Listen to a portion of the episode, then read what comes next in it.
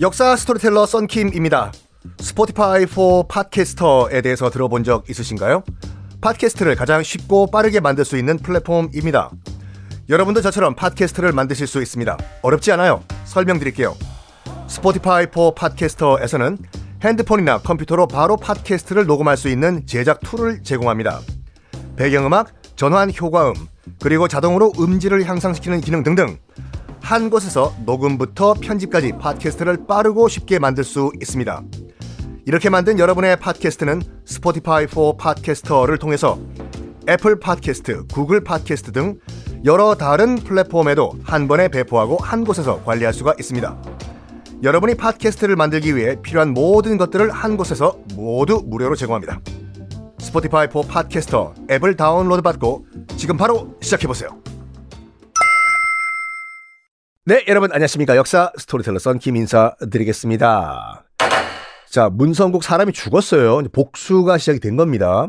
노론들 이제부터는 어, 치킨 게임이에요. 너 아니면 나예요. 둘 중에 하나는 죽어야 돼요. 노론이 내린 결론은 뭐냐? 음, 왕을 죽이자예요. 진짜로. 실제로 시도합니다. 그러니까 정조 1년. 정조 1년이란 말은 정조가 즉위하자마자입니다. 어, 노론 집안에 홍상범이란 인물이 있었어요. 어, 할아버지가 이 홍상범의 할아버지가 정조가 유배를 보내버립니다. 그 노론에서 가장 꽉꽉꽉꽉꽉꽉 사도세 죽이자 사, 라고 주장을 했던 인물이었거든요. 그래가지고 이 홍상범이라는 요놈의 할아버지를 정조가 왕이 되자마자 유배를 보내요. 어, 유배를 보내니까 이 홍상범이란 친구가 뭐라고 얘기했냐면 아무리 봐도 이놈이 왕이란 놈이 말이야 우리 홍씨 집안을 결단 낼 놈이다. 그리고 정말 이걸 어떻게 해석해야 되나? 뭐라고 얘기했냐면 홍상범이가 죄인 놈 주제에 지 주제를 모르고 우리 집안을 결단 내려고 한다. 역적의 아들 놈 주제에 뭐 어째? 우리 할아버지, 고귀하신 우리 할아버지를 유배 보내? 하! 너 죽어봐. 하면서 실제로 무사들을 모아요. 어, 그래서 어떻게 이제 그 계획을 짜면은 한 무더기의 패거리들이 궁에서 난동을 벌이면은 홍상범이와 일 부 자객들은 왕이 있는 건물 지붕에 올라가서 기와를 뜯고 밑으로 내려가 가지고 왕을 칼로 찔러 죽인다.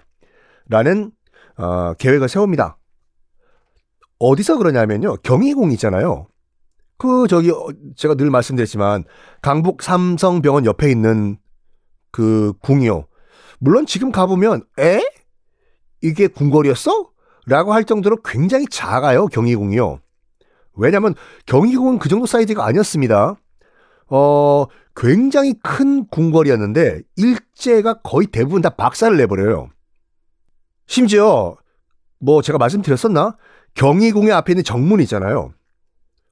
경복궁의 정문은 광화문이고 경희궁 앞에 있던 이 정문을 떼가지고 일제가 뭘 하냐면 그 지금 안개 낀 장충단 공원 장충단 공원은 원래 공원이 아니었다는 건 말씀드렸죠. 장충단 단이라는 게 있다는 것은 사당이란 말이에요. 누구를 기리는. 장충, 어, 충성을 장려한다. 명성황후가 일본에 있어 시해, 시해를 당했을 때 같이 죽었던 충신들을 기리는 사당이에요. 이거를 일제가 장충단 난다 그래요. 거래와 오늘부터 공원 데스 해서 공원으로 만든 거예요. 참 아이러니컬해요. 어, 그 장충단 공원 옆에 보시면요. 장충체육관이죠. 장충체육관 뒤에 신라호텔 있지 않습니까? 신라호텔 바로 앞에 뭐가 있으냐면 박문각이라는 사찰이 있었어요. 박문, 이등 박문. 이토 히로부미를 기리기 위한 사찰의 정문으로 경희군의 경희궁의 정문을 뽑아가지고 거기다가 만들어요. 그러니까 꽂아놔요. 세트로 욕보인 거예요. 우리나라를요. 장충단을 공원으로 만들어버리고 이토 히로부미를 기리는 사당 앞에 경희궁 정문을 뽑아가지고 박아놓습니다. 물론 해방 이후에 다시 원자리로 돌아가요. 지금 경희궁으로요. 어, 근데 그, 뭐라고 할까. 원래 자리로 돌아가지만 정문이 허전하지 않습니까? 거기에 원래 있던 경희궁의 정문과 똑같은 걸 복원해가지고 현재 만들어 놓았어요. 그게 팩트니까 말씀드릴게요. 그게 신라 호텔의 정문입니다, 지금요. 그래서 어 우리나라에는 경희궁 정문이 똑같은 것이 두 개가 있어요. 서울에요. 하나는 진짜 경희궁 정문, 또 하나는 신라 호텔 정문이요. 여기까지.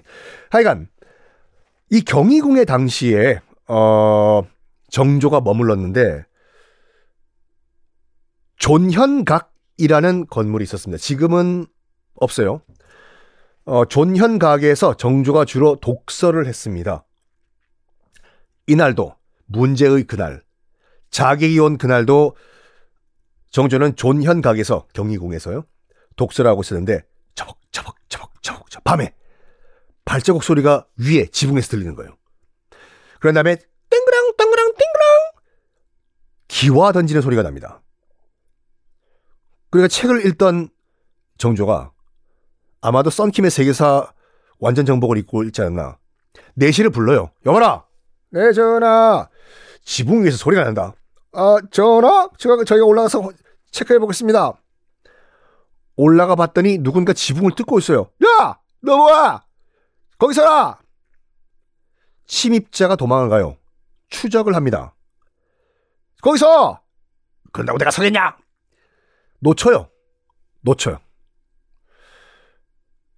일단은 자객이 왕이 있는 건물 바로 지붕 위에까지 올라온 거잖아요. 그래가지고 위협을 느낀 정조는 정조는 암살 위협을 즉위하는 순간부터 느꼈습니다. 정, 노론 쟤들이 날 분명히 죽일 것이다 알고 있었어요. 그래가지고 거처를 경희궁에서 창덕궁으로 옮깁니다. 그리고 친위 부대, 지금으로 치면 겨, 대통령 경호실을 만들어요. 철저하게 대비해요. 노론 이름들이 실제로 나를 죽이려고 자객을 보내기 시작했군. 장덕궁에서는 경호실이 철저하게 경호를 해요. 근데요, 이 창덕궁에도 또 들어와요. 똑같이 괴한이 담장을 넘다가 딱 걸립니다. 이번에는 경희궁과는 달라요. 그때는 지금과 같은 경호실이 없었는데 지금은 창덕궁에는 24시간 정조를 지키는 경호실 요원들이 있어서 딱 걸려. 준비를 해 놓은 상태이기 때문에요. 1차는 시도에다가 실패했는데 2차는 시도하도 못하고 잡혀요. 이거 정조 씨의 사건 어떻게 됐는지 다음 시간에 공개하겠습니다.